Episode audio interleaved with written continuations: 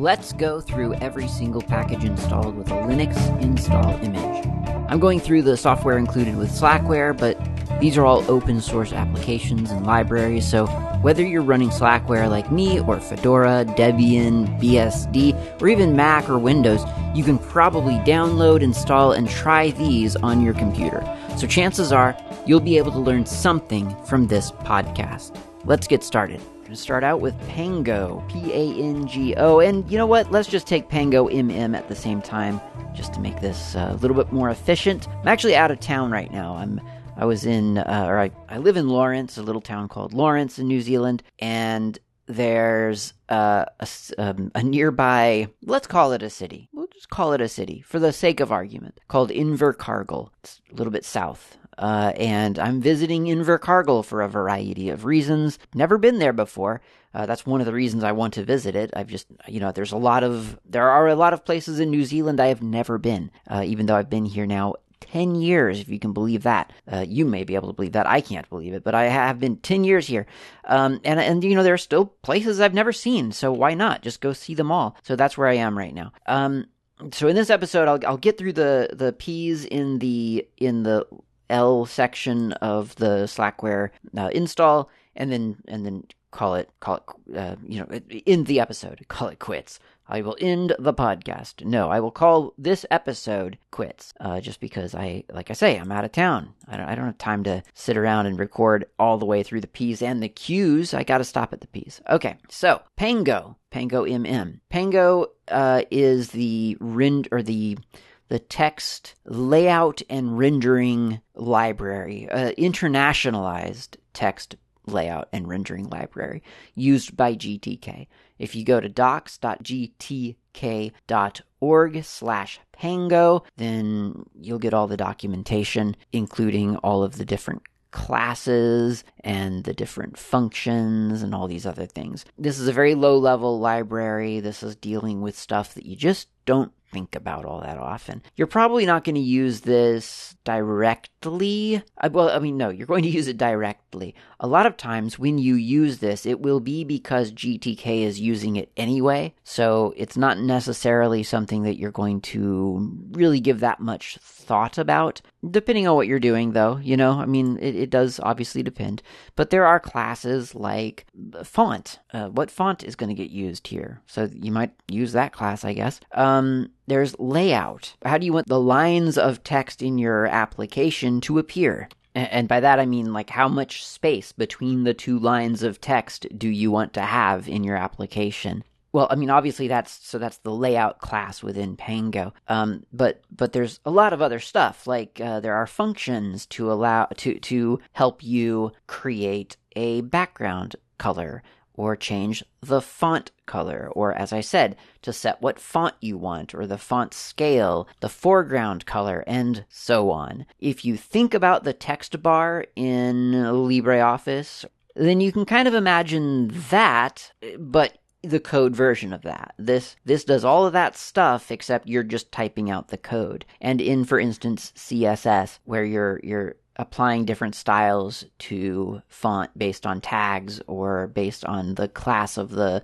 of the element that you're that you want to um, modify. Again, kind of the same idea here. Now, as a hobbyist programmer, I look at this sort of thing and I just think, well, I'd rather do it in CSS or I'd rather do it, uh, I don't know, some other way. And that's perfectly fine. Like, if that's you, that's perfectly fine as well. But somebody's got to make the easier ways happen. Like CSS wouldn't just, it doesn't just happen on its own. Someone has to program the browser that then respects the CSS's wishes. This is the library for those people. Like this is what they're using. Like literally, like this is what Firefox uses. Pango is is the library that lets me see the stuff in my web browser uh, according to the way. Well, actually, you know what? I don't I don't know that that's entirely true because the, the web page rendering itself might be done through something else. But but certainly the, the interface is, is using Pango, like the, the actual, you know, the application itself. Uh, so Pango MM, of course, is the same thing, except it's for um, C++.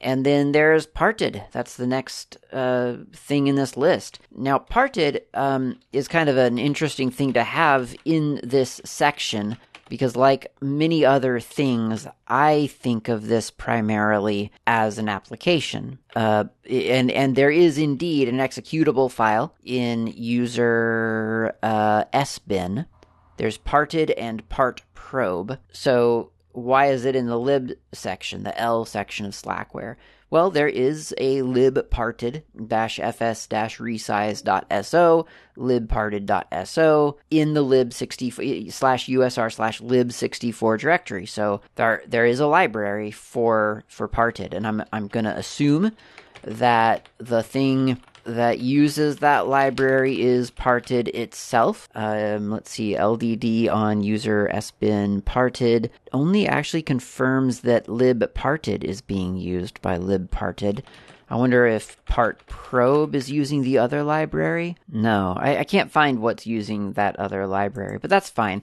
Parted is a great application. It is, um, for me, the superior uh, partition manager or partitioner for a terminal. Um, I mean, and I say for the terminal because I mean that is specifically what I'm what I like about Parted uh, is that it, you know, if I have to do partition stuff in a terminal, which I don't love to do, to be honest, then I would want to use parted rather than fdisk. Although you know what, given given sometimes actually, uh, I do actually don't mind cfdisk or cgdisk. But look, I mean, bottom line is I hate partitioning. That that's a thing that I just don't like about hard drives. I would like it more, I guess, if I could just say, there's my hard drive, make it all this file system. Of course, except when I need more flexibility than that. And then I love partitioning. And that's the catch. That's always the catch with these sorts of things for me. It's like, oh, I don't want to be bothered. This is horrible. This is the most painful, stupidest, most manual thing ever in the world. Why is it so horrible? And then, of course,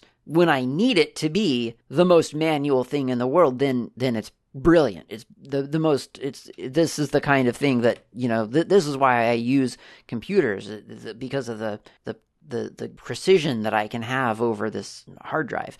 So it it really is. It's a love and hate relationship, I guess, where it's it's a little bit of love and a little bit of hate just at alternating moments. Is that what love and hate is? I'm not really sure what a love and hate relationship is, but but whatever it is, I have it with parted, or rather with partitioning disks, and parted is a really good tool for doing it. And the reason it's such a good tool is because it's it can be non-interactive. It it doesn't have to be. It can be interactive, but you have the choice of it not being interactive. So, for instance, if you just type in uh, parted, nothing will happen because it's in sbin, um, and you probably don't, as a user, don't have that in your path. So I'm going to become root, and then I'm going to type in parted, and nothing happens. Oh, there we go. Okay, wow, that took a weirdly long time. Is that a bad sign? Does that mean my hard drive is about to fail? I don't know. Hopefully not. I'll have to run uh, smart cuddle on it soon. But um, when you launch Parted, if you just type in Parted, P A R T E D, uh, and then press return, then you are placed into an interactive Parted console, which is kind of nice. And it says, Welcome to GNU Parted. Type help to view a list of commands, which is, like, honestly, one of the most helpful prompts I've ever gotten from a terminal application. It tells you exactly what to do next. It's like, press help or, or type help. Um, of course, from then on, you're on your own, so uh, it does it doesn't last. But there you go. There's there's the thing. It's interactive and it gives you a list. Align, check, type in, help, make label, make table, make part, name, print, quit, rescue, it's promising, resize part, remove, dangerous, select device, and so on. There's a bunch of different options as you'd expect. Now, the the important thing to note here is that because you just typed in parted and hit return, uh, hit enter, whatever, um, it it defaults to your, as far as I know, actually, you know what? No, yeah. I, as far as I know, it defaults to your boot device. So in this case, that's dev SDA. And if that's not the device you want it to default to, then you need to be aware of that because uh, that could be, you know, bad uh, if if that wasn't the device that you wanted. Uh, no, that's not the your boot device. Sorry. Um, it's defaulting to the first drive in the device list. So dev SDA. Because my boot device is actually dev NVMe0N1, which I should have known. I don't know why I didn't think of that. Um, so dev SDA. So, um, yeah, that's that's going to like the first drive in the list that may or may not be the drive that you want it to be looking at. You need to be aware of that before you know removing a partition or repartitioning something. So, you can avoid that by doing parted dev slash sd, you know, something else. Let's do sd. I'm looking for something I don't mind putting at risk. How about sdd? Okay, now it launches parted that that interactive interface to dev SDD. So now that's the that's the active drive within parted. But I don't really l- necessarily love the interactive interface. So I'm going to type in quit and leave that interface because that's not that's not how I use parted. I prefer parted as a um as a non-interactive. That's why I like parted because you can do this and then walk away. Or, you know, you probably don't have to walk away. But you could do this in a script, and that's really nice. So, parted, uh, let's do s uh, dev sdd space print. That's a save command. So all we're doing there is printing the partition the partition layout of slash dev slash sdd and it prints it out to my terminal it tells me the model uh, of the drive it tells me the the disk that I'm looking at, which is dev SDD. It's 320 gigabytes. Here's the sector size in logical and physical values. Partition table, the, the, the kind of partition table it is. This one happens to be an MS DOS partition table because it's a, you know, like a traditional old style drive, not like a GUID partition. And then it prints out the actual partition layout. So there's Partition 1 is 1049 kilobytes at the very front of the drive. That's the little boot partition. Uh, partition 2 is probably the swap, yeah, swap space. And then partition 3 is like a 320, uh, uh, 300, and, so it starts at 319 gigabytes, ends at 320 gigabytes. So it's a 1 gig. Um, oh, sorry. So that's the swap space. Uh, partition 2 is five tw- from 525 megabytes to 319 gigabytes, uh, and that's the the the drive itself, and then at the very tail end, there's about a gig of swap space, probably because whatever I last had on this drive mandated a, a, a, swap space, because I wouldn't have, I don't think I would have done that myself. Not certainly not. It's only a gig. Um, anyway, point is that's the layout, and if I wanted to repartition this, I I could uh, with parted, and uh, the way I would do that, I guess, is do parted dash dash help first to get that that list of of um, commands, and then I would do something like parted slash dev slash sdd, uh, and then we could do like a different partition. So we could, well, we could also change the table uh, type or the label, um, and that is, let's see what the options are there. Make label. We've got create a new a new disk label partition table of label type. Label type can be any one of AIX, Amiga, BSD, DVH, GPT, Loop, Mac, MS DOS, PC 98, or Sun. Well, uh, in this case, I'm going to do it. I'm going to do GPT. Actually, you know what? I'm going to I'm going to stop this process right now, and I'm gonna I'm just going to make sure. I'm I'm going to use a fake drive. I'm, I'm starting to scare myself with um with the possibility of writing something, writing over something that I don't intend to, to overwrite. So I'm plugging in a USB drive, which I've just confirmed comes up as SDG. And so now I'm going to do a parted slash dev slash SDG print. And that confirms that this little thumb drive has about it's a 2 gig thumb drive, so it's ancient. It's got some data on there, but I do know that I don't care about that data, so I'm going to I'm to use this as my test my test drive. So the the thing to again remember about parted is even when you're doing the command on you know not interactively non-interactively uh, the the the name of the drive or the, the the drive the device location dev sdg or whatever it is is the first thing you enter parted and then the thing and then all the options come after it. I i feel like that often feels uh, wrong. Uh, you know we're we're very we're typically trained by our commands that it's the command and then a several several sets of options and then the the thing that you want to operate on. And for whatever reason in parted, that just throws that out the window and and you, you it's parted space device. I don't love that about parted. I really I I feel like I feel like repetition is the key to mastery and I just don't like it when commands decide to invent their own new rules, especially when that command is something that is potentially catastrophic. I mean, this could be this could ruin your drive. Uh, but you know that that having been said, I've never had parted ruin a drive because I've forgotten to put the dri- the drive name in first. In fact, quite the contrary. Very frequently, it it it you know, I mean, well, all the time it, it, it errors out if I forget the drive name because it can't find the drive called, uh, you know, I don't know, print. So parted space print space dev SDG could not stat device print, no such file or directory. Yep, well, that's correct. Again, I wish it, it could have told me, like, maybe, like, cannot stat device print, you must enter the device, uh, you know, first in the command, you know, so, so that I would know what to do. But error messages, I don't know. So anyway, parted dev SDG print. Yeah, I got that. It's two gigabytes uh, large, and the partition table is MS DOS. So let's change that. Let's do a parted slash parted slash dev sdg. Um, what is it? Make label gpt. That's the GUID partition type or table, whatever. whatever. And that's it. So I'll just press return and let it rewrite the table. It warns me, hey, if you do this, you're going to destroy the existing table and all data on this disk is going to be lost. Are you sure you want to do this? I'm going to confirm that I typed in dev sdg. I did. And then I'm going to ty- type in the word yes and hit return. And it says, hey, you may need to update etcfstab. Well, I don't need to do that yet. That doesn't matter to me quite yet. Uh, so I'm going to take a look at the print again, parted dev SDG space print, and now I've got a new, I've got an empty drive. It, there are no partitions on here. It's just this GPT partition. Well, what would have happened? What, what, what if I did that on accident? Like, what if that was a mistake? Could I rescue what I just ruined?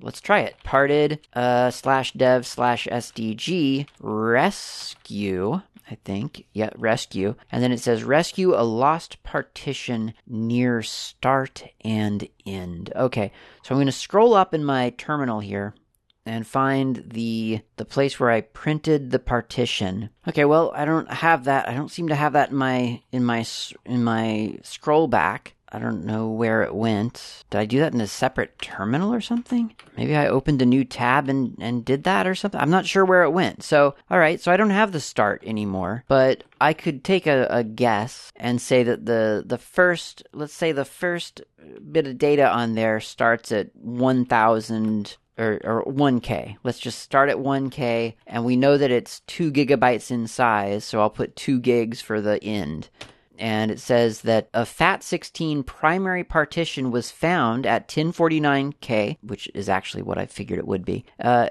all the way until 17.8 megabytes. And that's right, because I had noticed that the disk was 2 gigabytes, but that the data contained on it was only like a couple of megabytes. It, it, says, Do you want to add this to the partition table? So I could say yes. And now if I do a parted SDG, uh, dev SDG print again, all of a sudden everything is sort of back where it where where it started. Now if I go out to Dolphin and go to that drive, amazingly, yeah, all the all of the stuff here. This was a Linux. Uh, this was a USB Slack, uh, like a boot drive. You know the, the little U- USB boot drive that you make when you're doing the install. That that's what this was. Uh, so here's like a text file. I'll open it up. Standard modes to make this kernel prompt. Yeah, like the text is here. Like I've I've rescued a partition that I that I just accident, you know, quote unquote accidentally blew away. And I did that without knowing the start the exact start and end. I put in 1k. It should have actually been 1000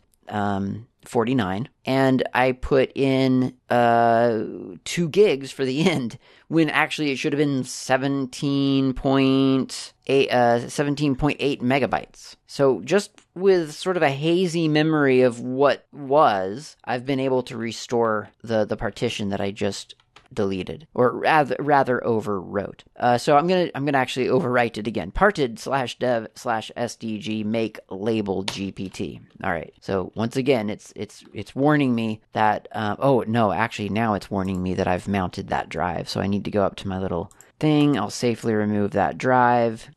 I'll cancel this command and then redo it. There we go. Error opening SDG, no medium. Oh, because I. All right, hold on. I gotta remove the thing from the USB port, plug it back in. Now, because I've done that, I'm gonna just confirm. Just make sure that it's SDG still. Yes, it is. Okay. So now I'm gonna do the same thing. Parted. Yes.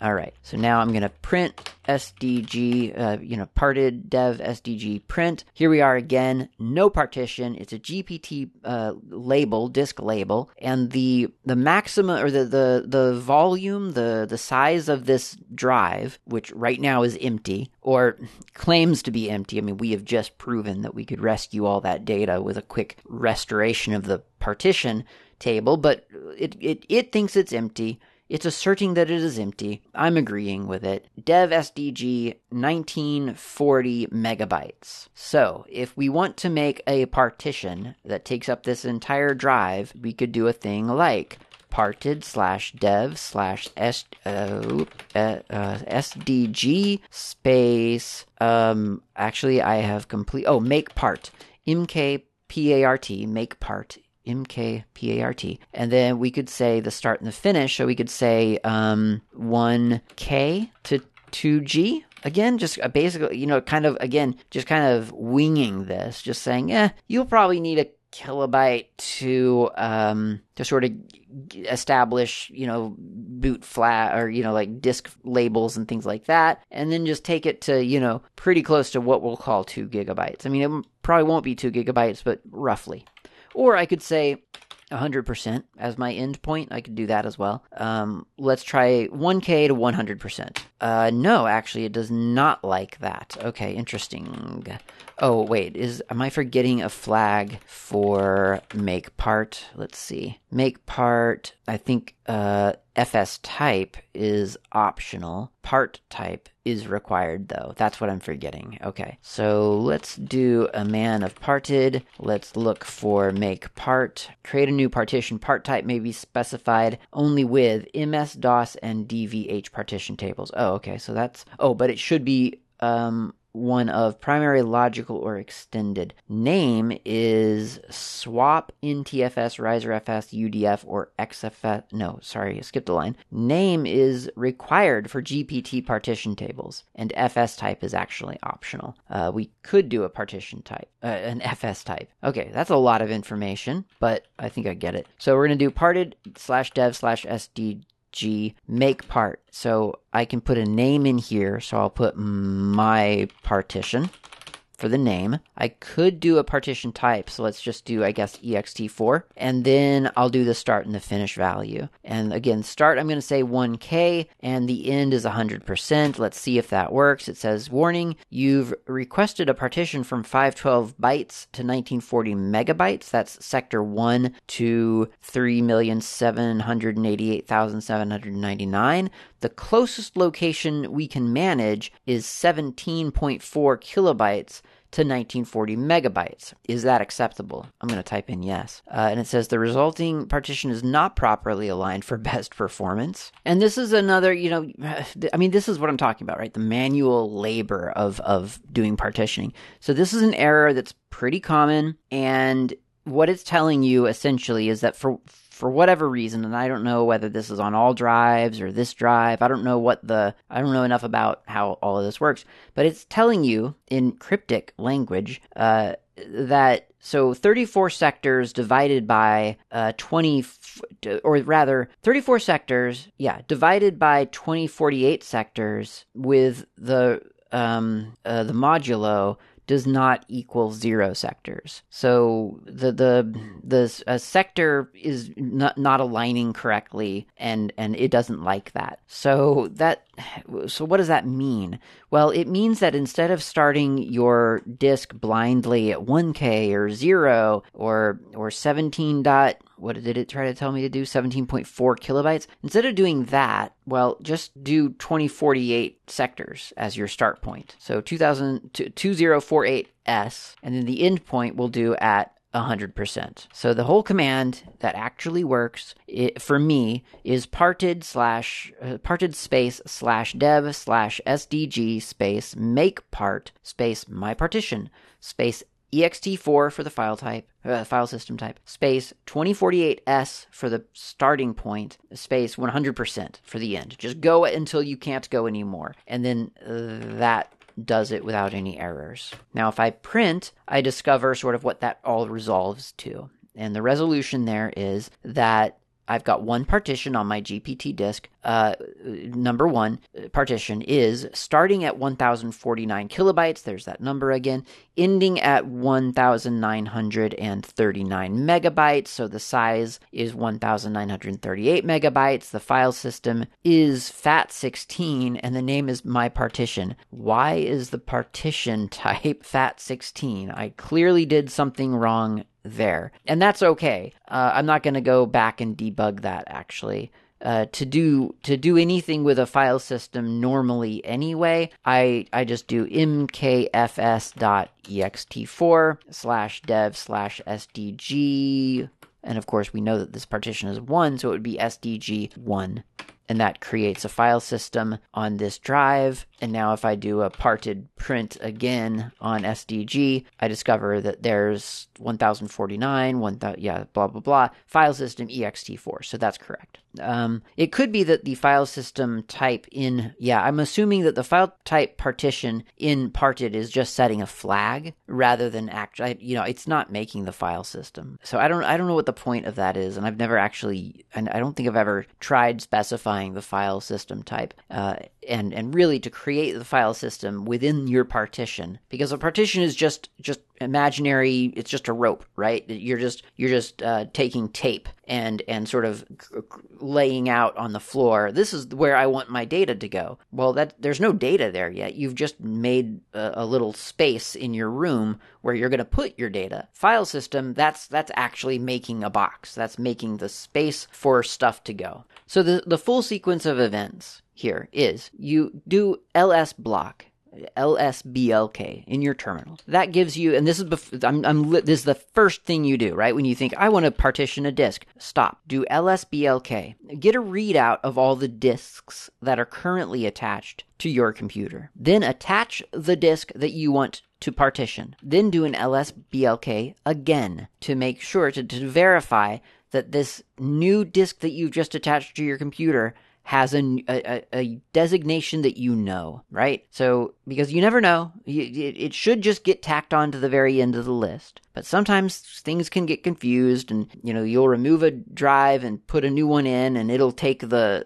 the designation, a surprise designation, or it'll skip a designation, whatever. So just visually confirm that that's the case. If if your drive is already in your computer, you may well know the designation already. It might be the only drive in the computer. Um, but I, I can't think of a case where there's only you wouldn't be partitioning you know the one drive in your computer or else you wouldn't be booted off that drive so yeah i would just always use ls block to, to determine the drive that you really really want to target. And you're going to know which drive it is by the size of the drive by maybe its mount points. I think that's about it. And once you get that des- designation then do parted that designation. So i'll just do sdg again.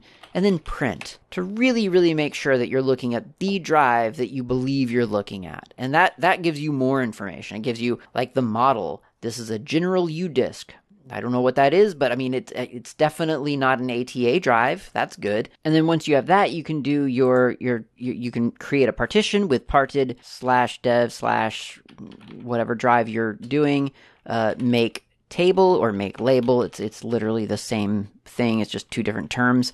Make label and then whatever, either MS DOS for sort of general, highly compatible, backwards compatible uh, drive structure, MS DOS, or GPT. That's the new one. You have to do a GPT if you want to drive over what is it, uh, four gigabytes or something, or eight gigabytes, or I don't know, some or no, four four terabytes. Uh, I think, yeah, maybe over four terabytes, something like that. It, it's very, very large drives. It has to use a GPT. Uh, otherwise, you can use MS DOS. Like I say, that'll keep it backward compatible. Once the the partition table exists and you can confirm it again with the print, then you want to make the partition or a series of partitions, and that's up to you. And the way that we finally got the partition to work is we did parted slash dev slash SDG or whatever, make part, MKPART, and then a partition name like my partition or my first partition or my boot partition, whatever, Slackware, whatever. Um, and then a file system type optional that didn't really seem to work for me uh, and then the start and the end of that partition so if you've got a four gigabyte drive and you want two partitions of two gigs, then you would do something like 2048 sectors to two gigs. And then you would go from like the end point of that partition to the end point of the drive. So maybe like two gig to 100%. That would probably work. Um, and, and you'll get errors along the way, possibly about like alignment and sector size and things like that. And you can adjust based on the feedback. It's not great feedback, but it typically throws numbers at you that you can then base your next guess on. And then once you're done with parted, Uh, after you've made all your partitions, then you're done with parted, and then you can move on to the next step, which is to actually put a file system into those partitions. And they don't have to be the same file system. You can do ext4 on partition 1 and then uh, btrfs on the next one or jfs on partition 2 or xfs or whatever you whatever you think is necessary.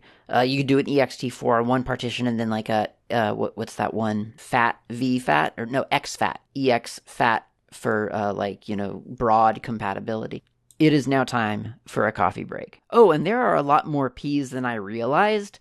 Uh, I mean, to say nothing of the fact that I've just spent like 20 minutes on parted when I should have spent like two minutes on parted. That's a lot more than I realized. We're not going to get through all the P's in this uh, episode. That's not a problem. We'll have coffee, we'll relax, and we'll get through what we get through. Starting now, get coffee, relax.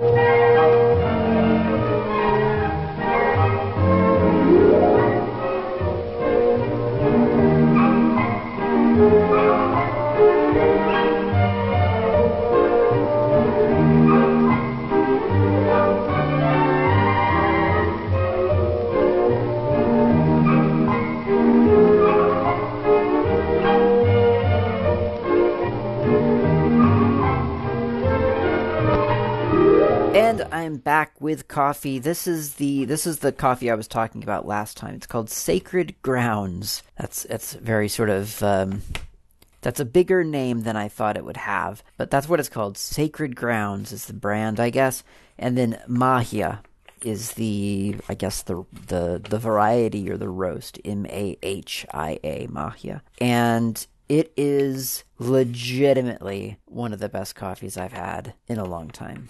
And I know I, I do tend to have high praise for many of the coffees that I try, but but this one this one is special. That that was it's been really good. I just opened it like last week, I think, right? Uh, right before the show, essentially, like a day before the show, maybe. I think I think actually the evening before I recorded last week's episode, and or was it two weeks? Either way, I'm I'm almost out. It has been so good, and I'm really gonna have to make a stop at that cafe just to get more coffee next time I'm out that way. It's just got that that nice full body to it and then that just that hint of a dark roast. Just a hint. It's just like, "Oh, by the way, forgot to tell you, there were a couple of really darkly roasted beans in here. Just a couple. We consolidated them for you. So, yeah, it, absolutely a fan of this coffee. Highly recommended. Should you ever come across this exact coffee, and it has to be this one, and I can only imagine that there must surely be other coffee companies out there called Sacred Grounds. That just sounds too. That's a pretty good pun, you know? Um,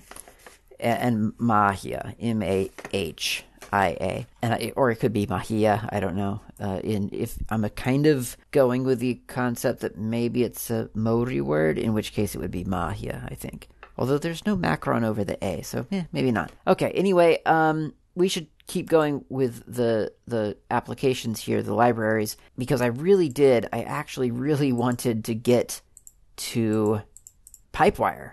That's that's kind of the star of today's show, which is going to be inconvenient when I don't get down to Pipewire. So let's see if we can get to Pipewire today. Uh, parted, we did. PC Audio Lib. PC Audio Lib is a portable C audio library that provides access to ALSA, Pulse Audio, and also eSpeak-ng, which is where the package, where the library comes from, that is provided by eSpeak-ng. eSpeak-ng, of course, is eSpeak Next Generation or New Generation, whatever ng actually stands for, and it is the text-to-speech application, one of the text-to-speak applications provided on Linux. Uh, PC Audio Lib, like I say, I mean, it's a C library it lets you talk to the the audio stack through either ALSA, directly to Pulse, uh, OSS. That's it. Okay, let's talk next about PCRE. That's a Perl compatible regular expression library. I think it was just two episodes ago, I think. I was talking about regex and how there were different expressions of regular expressions. There, there's not really a set sort of a, a law about how regular expressions are written, but the PCRE, or, or rather, the, the Perl method of, regu- of regular expression is pretty darned close to being a a standard. I mean, it's it's kind of a it's pretty well known. I mean, Perl for a while was kind of the scripting language of open source. I mean, it was the it was a big deal. It, it I keep thinking to myself, I think of it as uh, essentially as bash plus plus. That that's how it feels to me when i'm writing perl I'm, a, I'm i'm very very fond of perl i have found. You can hear all about my thoughts on perl back in episode 429 431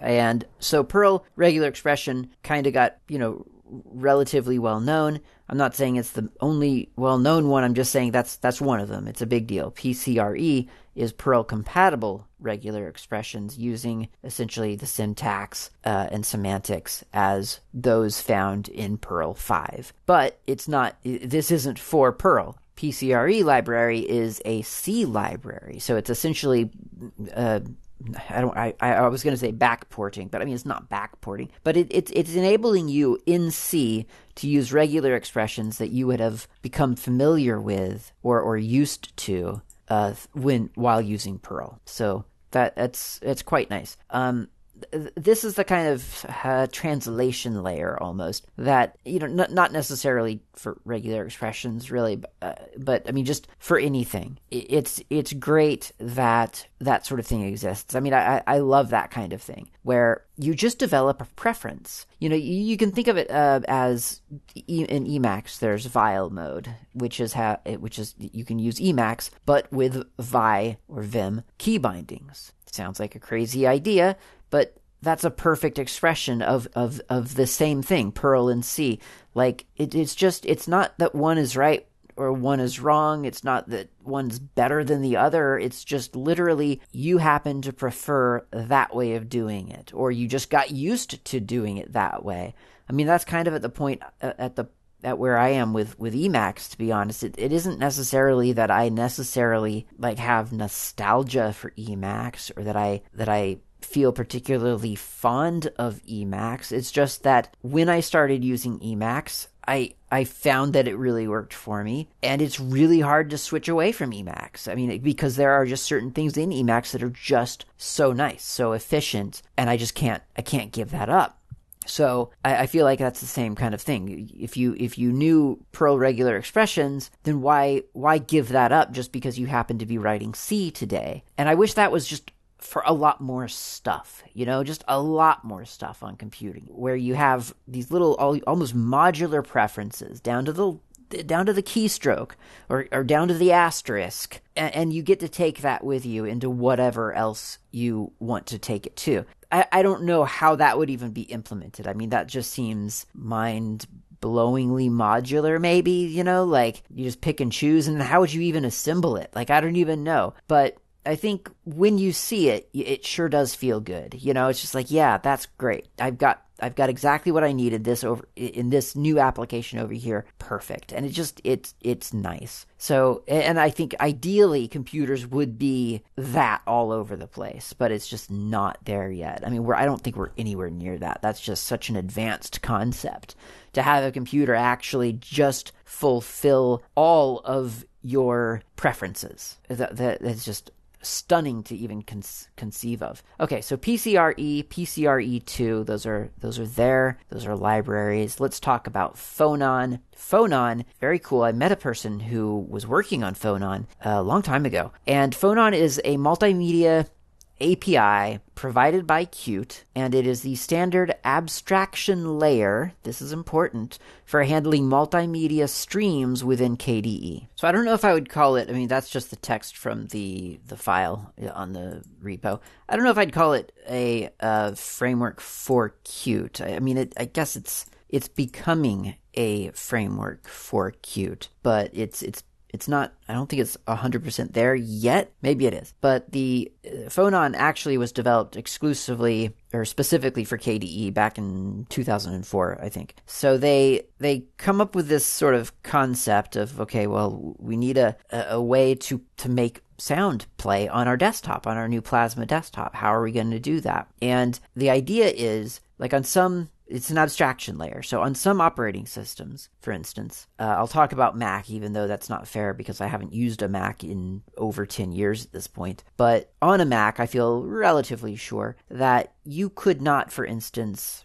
decide that you didn't want to use QuickTime as your media handler anymore. There, there's some exceptions to that, like a Blackmagic uh, card or something like that, where you're you're technically using something else for for the media playback. But generally speaking, and that's hardware anyway. So so generally speaking, you couldn't just say, well, you know what, QuickTime seems really limited to me. I think I'd rather my desktop just use VLC. Now you can install VLC on Mac OS. You can set it as your default media player. But when you record audio into uh, an application that was written for Mac OS, you can't tell it, uh, don't use the QuickTime sort of engine to record this audio use VLC instead. It's going to record your you know your data, your audio through QuickTime because that's how the system is built. Again, you can you can play it back through QuickTime, although actually you may not be able to. Like if you're in Logic Pro and you decide, you know, I'd really rather play this through VLC. Okay, well bounce because that's not going to happen. You're going to play it through QuickTime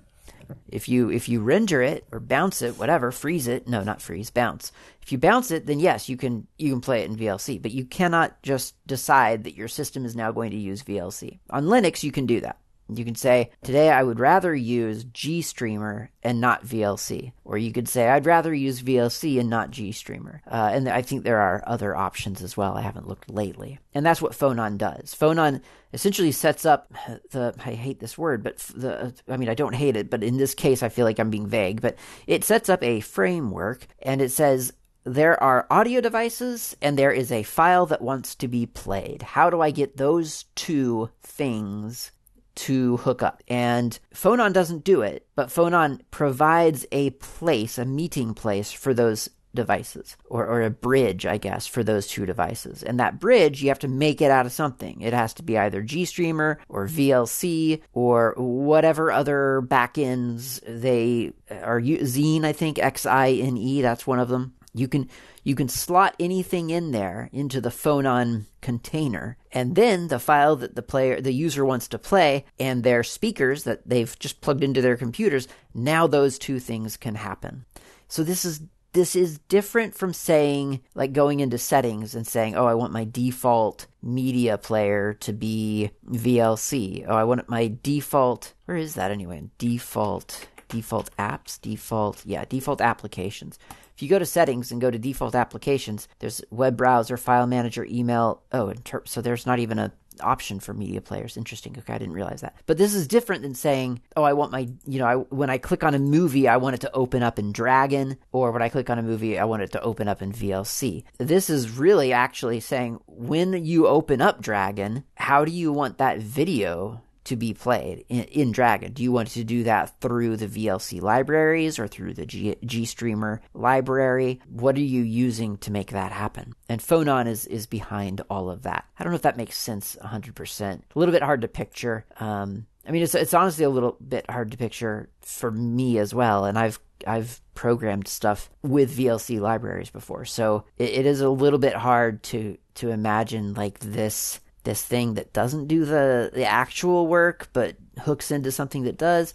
It's kind of weird. But anyway that's that's what phonon does. They are they are working on or have worked on um, de-KDEifying it and making it general purpose use for Qt, which I could imagine would be really, really useful. Um, they may have already done it. I don't. I'm not sure. But uh, if not, they are. I mean, I've definitely. I've, i see wiki posts on Qt.io uh, and wiki posts on KDE userbase.kde.org or something like that, where they, they are talking about the work that needs to be done to get it uh, just in general Qt. But for now, or at least as of this Slackware release, it was still a work in progress, as I understand it. The next package is Phonon Backend GStreamer. You can guess what that is from the name. It's the GStreamer backend for Phonon. So that that's the thing that lets Phonon use GStreamer. I don't know why GStream, uh, GStreamer has a different package than say VLC. I'm not really sure. Maybe maybe I don't know. Maybe Slackware isn't using the VLC libraries for that. I mean, that would kind of make sense, right? Because VLC doesn't actually come with the the OS. So maybe, yeah, maybe the, maybe it's just using GStreamer. I'm not sure. But with Phonon, you could install VLC and then select VLC as your as your backend. Okay, next up is Pilot Link. We're very close to Pipewire right now. Pilot Link. It's a library for communicating with Palm OS devices. I think I've mentioned this before. Don't exactly know. Oh, because you know why? Because we were talking about KPilot. That's why I mentioned this before. So, in whatever episode we were talking about KPilot in, would have been a while ago now, uh, I, I said that long, long ago, and you can search this in your favorite search engine if you want, but long ago, there were these devices called Palm, Palm, I say Palm, Palm Pilots, Palm Pilot, that's the other, Palm Pilot is what it was called. Um, and then from Palm Palm Pilot, I think the like the founder of Palm, I think left the company, but then started his own company called Handspring. And Handspring was a device exactly like the Palm Pilot, except you know slightly different. Uh, they came out with the Visor, V-I-S-O-R, and these were just little handheld, like a cell phone, about the size of a cell phone, and you could take notes or load up text um, files on them. I think probably a lot of systems at the time had uh, applications where you would you know you'd get to work in the morning uh, and you would put your palm pilot on your little dock and it would and then you'd load all of your email onto it to read you know and then you'd take your palm pilot and like go to lunch but you'd be reading your palm pilot with all your emails on it or something like that. Um, there was some kind of synchronization. Maybe it wasn't emails, but it was like certainly like calendar, you know, daily agenda, that sort of thing. People were using it for that that kind of activity. I I I happened to have a handspring visor by a very chance like it, it, was a weird like i got one literally for free uh back when, when i was in university and it was it was great I mean, it wasn't a perfect device by any means, but when you have to commute to university an hour on a subway every morning and an hour back, uh, then having a Palm Pilot where you could read, I got so much reading done on those things. And I think that was probably mostly what I used it for. I, I don't remember like writing on it often. You could write. They had they had a little stylus, and you and it had a special alphabet of simplified glyphs that you know it was like like English, but it was like hyper simplified. Like an A was just a sort of a, a, a, pointy, just the just the pointy part of the A. You didn't have to put the crossbar because that would have been too. You know, that would have been another stroke, right? So you everything was kind of like one one motion of your of your little stylus. Uh, pretty pretty quick to learn, really. And then that it would convert it would convert your your stylus movement into a typed letter. So it was it was neat. It was probably I think definitely ahead of its time, um, meaning that its ideas I think I think its ideas outpaced its capabilities. But it was it was really popular for a while. I think this was like Palm Pilot, and then the next stop on the on the the hype uh, train was probably BlackBerry, I think, and then from BlackBerry, then it was just now like cell phones, you know, like that was just. I mean, I guess BlackBerry was a cell phone, but I think early Blackberries might have been I don't know different. Um, probably were a lot of early implementations of things were different than the current ones. Um, okay, so that's Pilot Link. If you want to link up your Palm Pilot device with your modern Linux system, you can. Uh, Palm Link will be used by KPilot. KPilot is, of course, the application that we've already discussed in a previous episode. Let's talk about Pipewire. This is why I this this was kind of the appeal for me. This this episode was going to be about Pipewire, and it ended up being about Parted instead. It can also be about Pipewire because, as it turns out, there's not that much to say about Pipewire. Pipewire is the modern re-implementation or reinvention to replace Pulse audio. If you hate Pulse, you're gonna possibly hate Pipewire, but Pipewire, in my opinion, is it's great. I mean, it's amazing. I mean, I I never had a problem with Pulse either, to be honest. In fact, I quite appreciated what Pulse was doing for me. I've said before, I'll say it really quickly again. There used to be a time in Linux when you would be writing music with Jack open and your d- digital audio workstation open, and and you'd want to go to a website and audition a sound that you think you're going to download, but you want to hear it first because I mean, why not? C- couldn't do it. Couldn't do it. You'd have to you have to stop Jack. You have to switch your audio back in, back over to ALSA or something weird like that, or something, or, or, turn off Jack so that you could then hear the web browser through ALSA. Yeah, that was what it was because the web browser couldn't talk to Jack, and and so you just didn't get to, you know, like that was an experience that you had on Linux that no one else in the world was having. There there was also already enough criticism about doing multimedia on Linux without the grim reality that oh by the way if you're doing something in an audio application a professional level audio application you won't be able to do anything with sound anywhere else on your system not a great feeling. Yeah, there are some jack and ALSA bridges that you could probably set up and try to get around that. But I mean, you just figured out how to use jack. Let's just slow down. Okay, so that was Pulse alleviated that problem. Like it got rid of that problem, which was amazing. That was just amazing. Now, Pipewire goes a couple of steps further. Pipewire is doing what Pulse does. It is it is it's got everything that Pulse has um, as of I want to say Fedora 34. Um, and then and then since then there's been something like 40 releases and they've added uh, effects audio filters and audio effects they've offered uh, they've they've uh, added i think most importantly probably echo cancellation that's not like uh, uh, echo cancellation f- for i mean for, for filtering thing. That that's that's where you are looping back sound in your own system but you don't want to hear the sound that you have looped back. You need to to to exclude pipelines or pipe wires as you might think of them. Um, from from from getting essentially feedback uh, and that's that's been added there has been um, video support. So oh, and and reimplementation of Jack. So Pipewire can do, I think, most of what Jack can do. I haven't tested it fully yet, uh, and I my main my main question is about MIDI, and I'm not sure where that fits into all of this. I don't think it does, which is fine. I'd never used, I've always just used the ALSA sequencer anyway, so I, I don't believe that would I don't think that should be a domain of Pipewire. But but really, really significantly is that Pipewire doesn't just do audio. It, it can also do uh, video. It can do video streams, which is important if you're, for instance, trying to work in uh, you know, an Ardour project or a uh, Qtractor project, and you want you're trying to sync up your uh, like maybe the sound effects that you're designing for your little short film or something. You want to do that while watching the movie so that you can get things in sequence.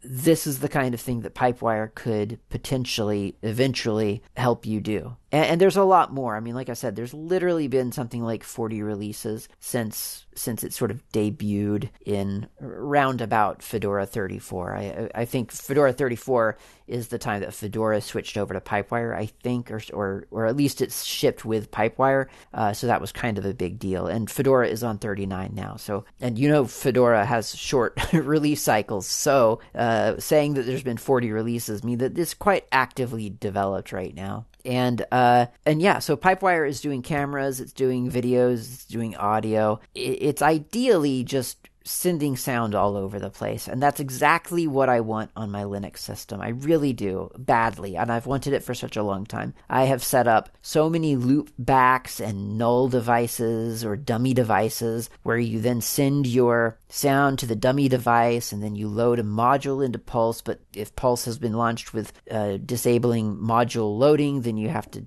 to fix that, you load a module to echo for echo cancellation, and then maybe if you're lucky, the thing that you're trying to send to sound to actually recognizes it.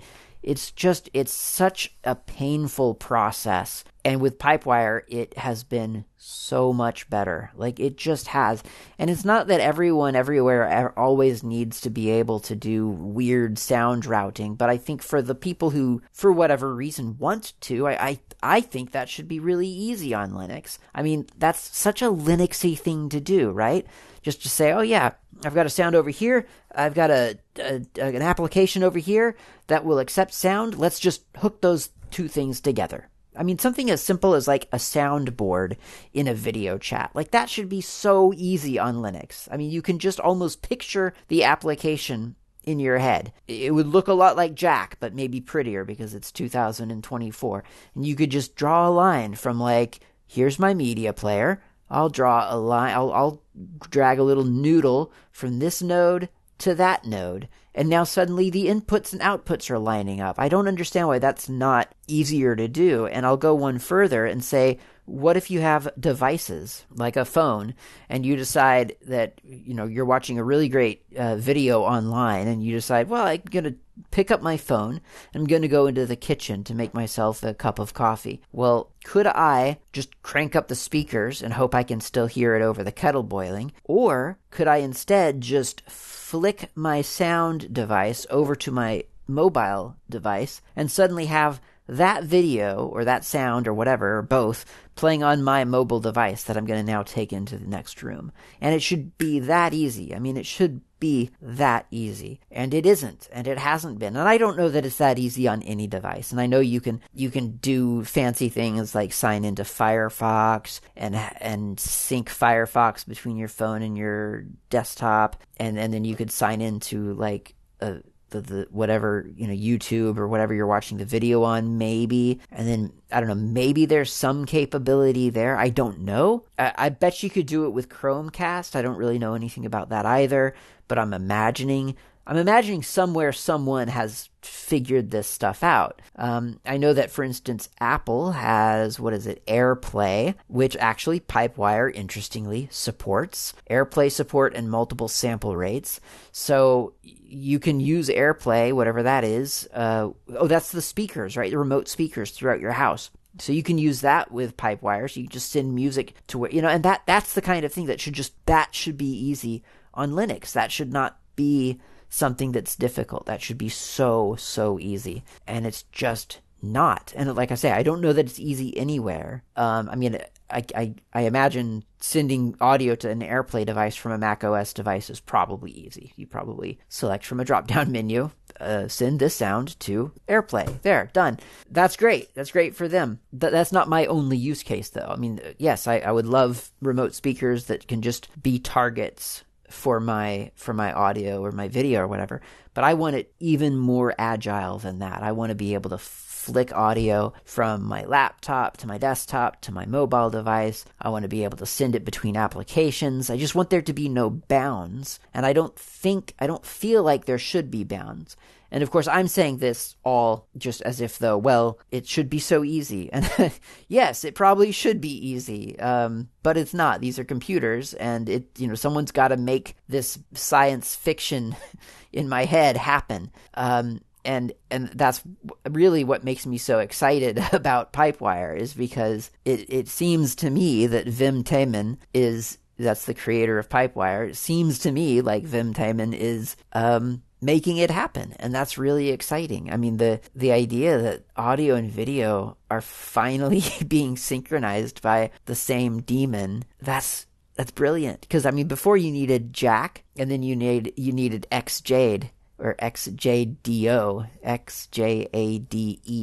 You had to kind of hook those two together. And then, so then your video player, Xjadeo, is essentially tethered to your jack playhead and then you start your audio application, which is also now tethered to the jack playhead, and then that's what's synchronizing them. It works. It works quite well. I've used it. It's it's it's great, but it's multiple steps. Not a whole lot of people know about Xjadeo. not even really sure nowadays whether it's being maintained all that much. So so Pipewire to just handle all of that, that's great. That that would be that would be amazing.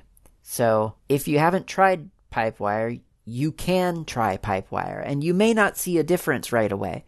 Uh, I mean, ideally, you won't see a difference right away. But if you become root on your Slackware system, and then look in slash USR slash sbin for pipewire dash enable dot sh. That's a script by Patrick Volkerding and it'll enable the pipewire daemon and it'll make whatever adjustment it has to make to pulse. I still can't quite figure out the relationship between pipewire and pulse, but right now, essentially what happens, and I'll, I'll so so pipewire enable dot, dot sh that's in sbin. U, USR SBIN, pipewire dash enable dot sh. You run that, it's super quick. I mean, it's just a configuration file change. You run that, and then I think, do you have to log out and log back in, maybe? I'm not sure. Um, but then do PACTA, uh, uh PACTL, that's Pulse Audio Control, PACTL space info. And that, oh, you, you, must not be root to do PACTL info. You have to be a normal user. Uh, and for that, it says the server name is Pulse Audio, but then in parentheses it says on Pipewire 0.3.44 in this case, which I'm sure is a very outdated Pipewire. I should probably look into updating that. Um, so so you're still yes you're using the Pulse Audio daemon, but but it's the one from Pipewire dash Pulse so it's not really Pulse. Um, that's once you do that, you switch you switch over to to Pipewire. Now on um, slackbuilds.org, there's a package called um, Wire Plumber, and if you install Wire Plumber, you'll find in U- USR slash sbin slash Wire Plumber dash enable dot sh. This has a couple of different tools to control um, your your sound through your terminal to get some diagnostics uh, about about your sound system and and so on. So it's kind of it's kind of nice. I mean, it's it's not necessary. You can you can use you don't have to use it, but you can.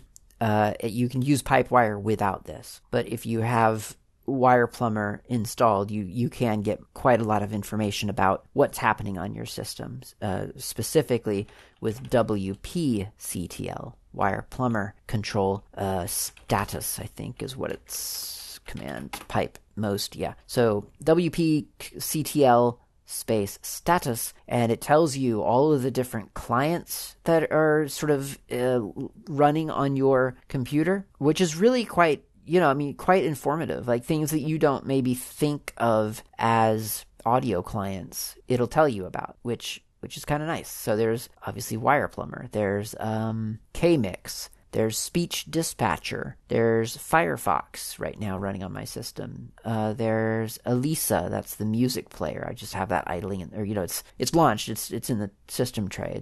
I don't tend it doesn't really go away. Uh, pulse. don't know what that is. Plasma PA, Pulse Audio, I guess.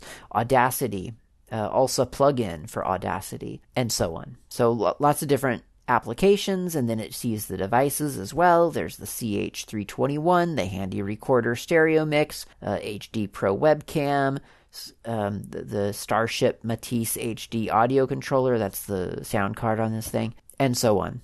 So you get all kinds of diagnostics. You get to see what streams are active, what's capturing, what's playing, just everything you could want about about all of that. Eh, devices and what what driver has seen the device and is is making it useful or usable rather. Yeah, it's it's really quite amazing. Wire Plumber, um, Wire Plumber, and then specifically WPCTL. But I mean, Wire Plumber is from SlackBuilds.org. It's not officially part of this this discussion. Pipewire itself, I, I've just told you several features that it's going to introduce and that it has introduced. It's just going that much above and beyond what where kind of where Pulse Audio left off, and that's just great because yeah, I mean we want these things to get better and better and better. You don't really, it's not all that much fun to be using Linux and then to feel like like you're giving up a bunch of features because you're using Linux. That's not the desired experience. Like Linux is supposed to be the place you go for the features. And it oftentimes is, but sometimes you start to feel like the features are only meant for like the developers. And if that's not what makes you happy with your computer, then you want some of those features as well. And Pipewire truly, truly, I mean, it's it's an amazing little uh, engine that's making a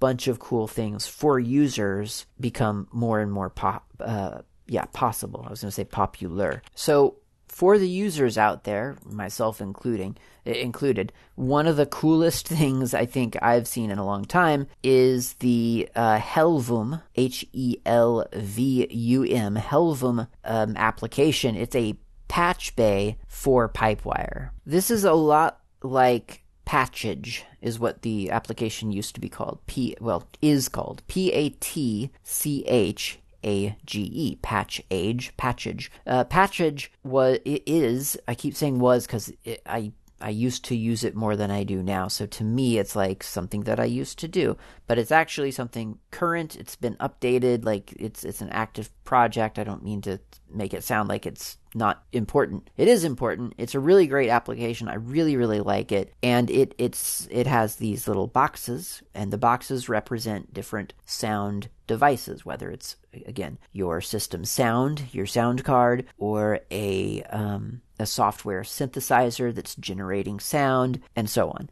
Anything that shows up in Jack, you can view in Patchage. It's an alternate view to Jack, or it's maybe it's your only view if you're running Jack from the terminal, which is what I used to do. I would just, um, but I keep saying everything is in the past tense. I, I, guess I'm doing this because Pipewire has truly shaken everything up for me. So I'm, I'm kind of I'm kind of finding my new workflow now. But what I was doing with Jack is that I would I would launch Jack from a terminal, and that would just start the daemon and then I would run patchage, and that would show me everything available within, you know, to, to Jack. And then I'd start my audio applications or my software synthesizer, and they would pop up there as little boxes. And then I would I would string you you, you draw little noodles, little wires from one box to another box to, to demonstrate I want this software, this this synthesizer, or rather this keyboard, this physical keyboard on my on on my, my, piano keyboard on my desk. I want that to send its input over to this synthesizer.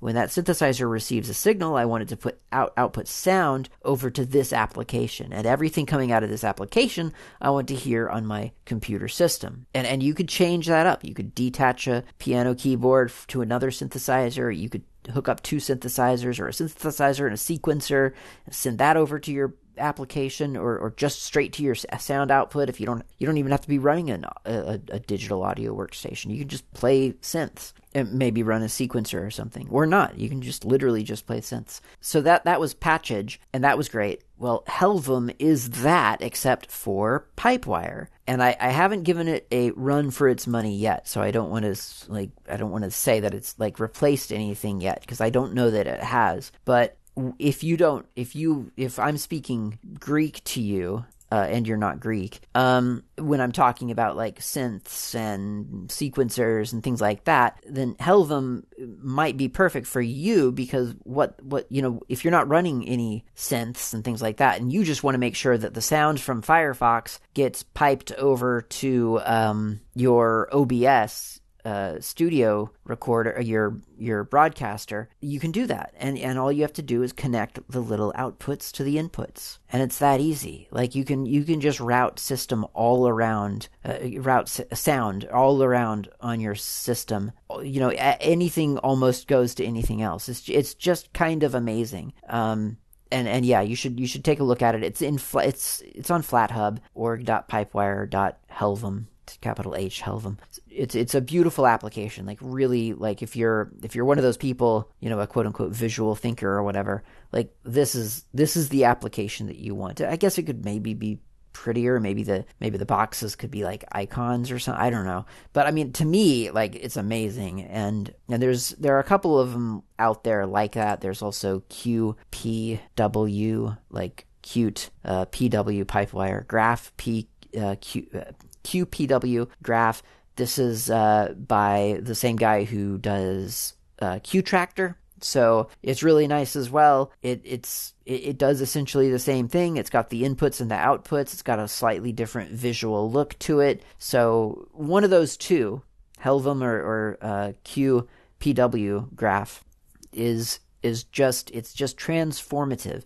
I mean, it absolutely makes interacting with your sound um, just just completely different. And and in a way, I, I feel like it fulfills a lot of kind of the expectations. I wouldn't say it fulfills the promises of Pulse Audio because I don't think Pulse Audio really knew yet to promise this kind of thing. Or maybe they did, but they just never got around to. It. I'm not sure. Uh, I don't remember ever hearing sort of like I, I don't remember ever ex- like sort of hearing promises about this kind of functionality. But I think once people saw what Pulse could do, I think ideas started happening. It was just like, hey, why don't we why don't we go take this farther? And Pipewire is doing that. So Pipewire is amazing. You you I, I, I, hesitate to say you have to check it out because quite honestly you may not have to check it out maybe maybe you maybe it wouldn't make that much of a difference for you but if if you have ever found yourself going into the terminal and loading pulse audio modules manually or or adding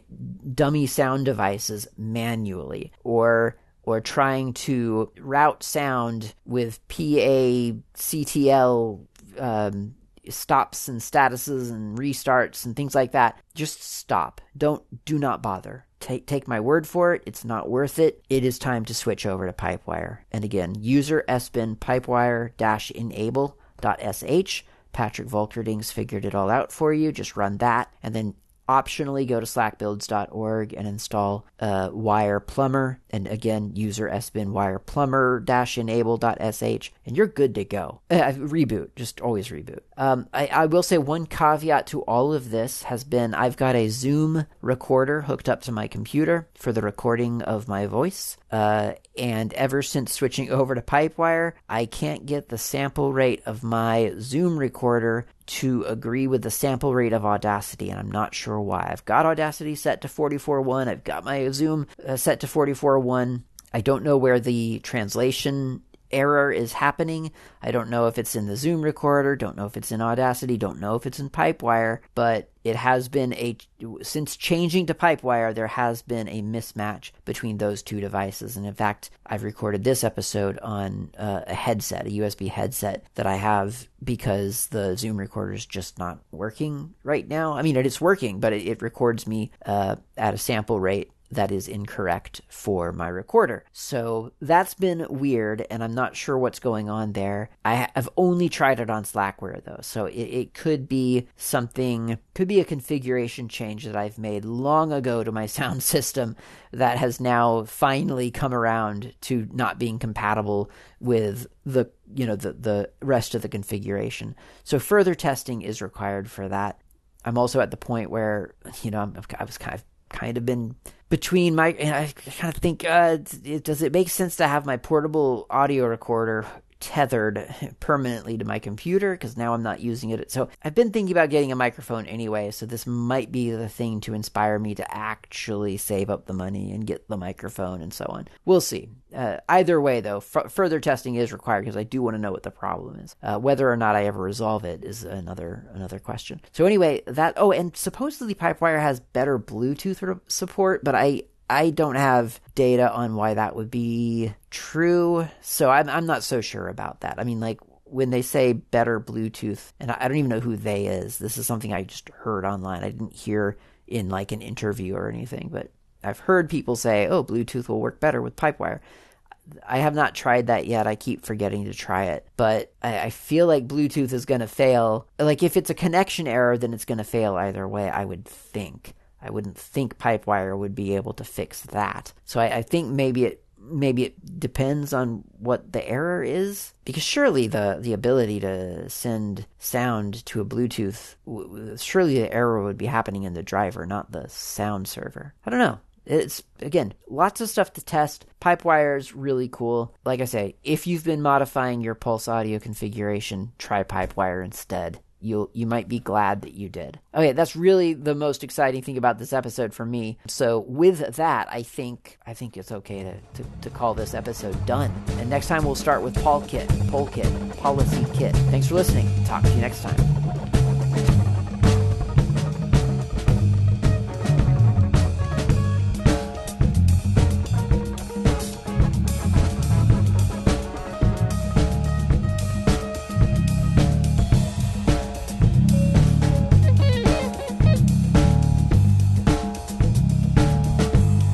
Thanks for listening. My name name's Klaatu. You can reach me anytime over email with feedback or comments, tips, or just to say hi. My email address is klaatu at slackermedia.info. You can also reach me on the Mastodon network, not Klaatu, at mastodon.xyz. The show's intro and outro music is by Fat Chance Lester. You can find their music on bandcamp.com or on GNUWorldOrder.info. In the archive, you'll find a music directory containing the album from which this music has been extracted. Until next time, thanks for listening and keep the source open.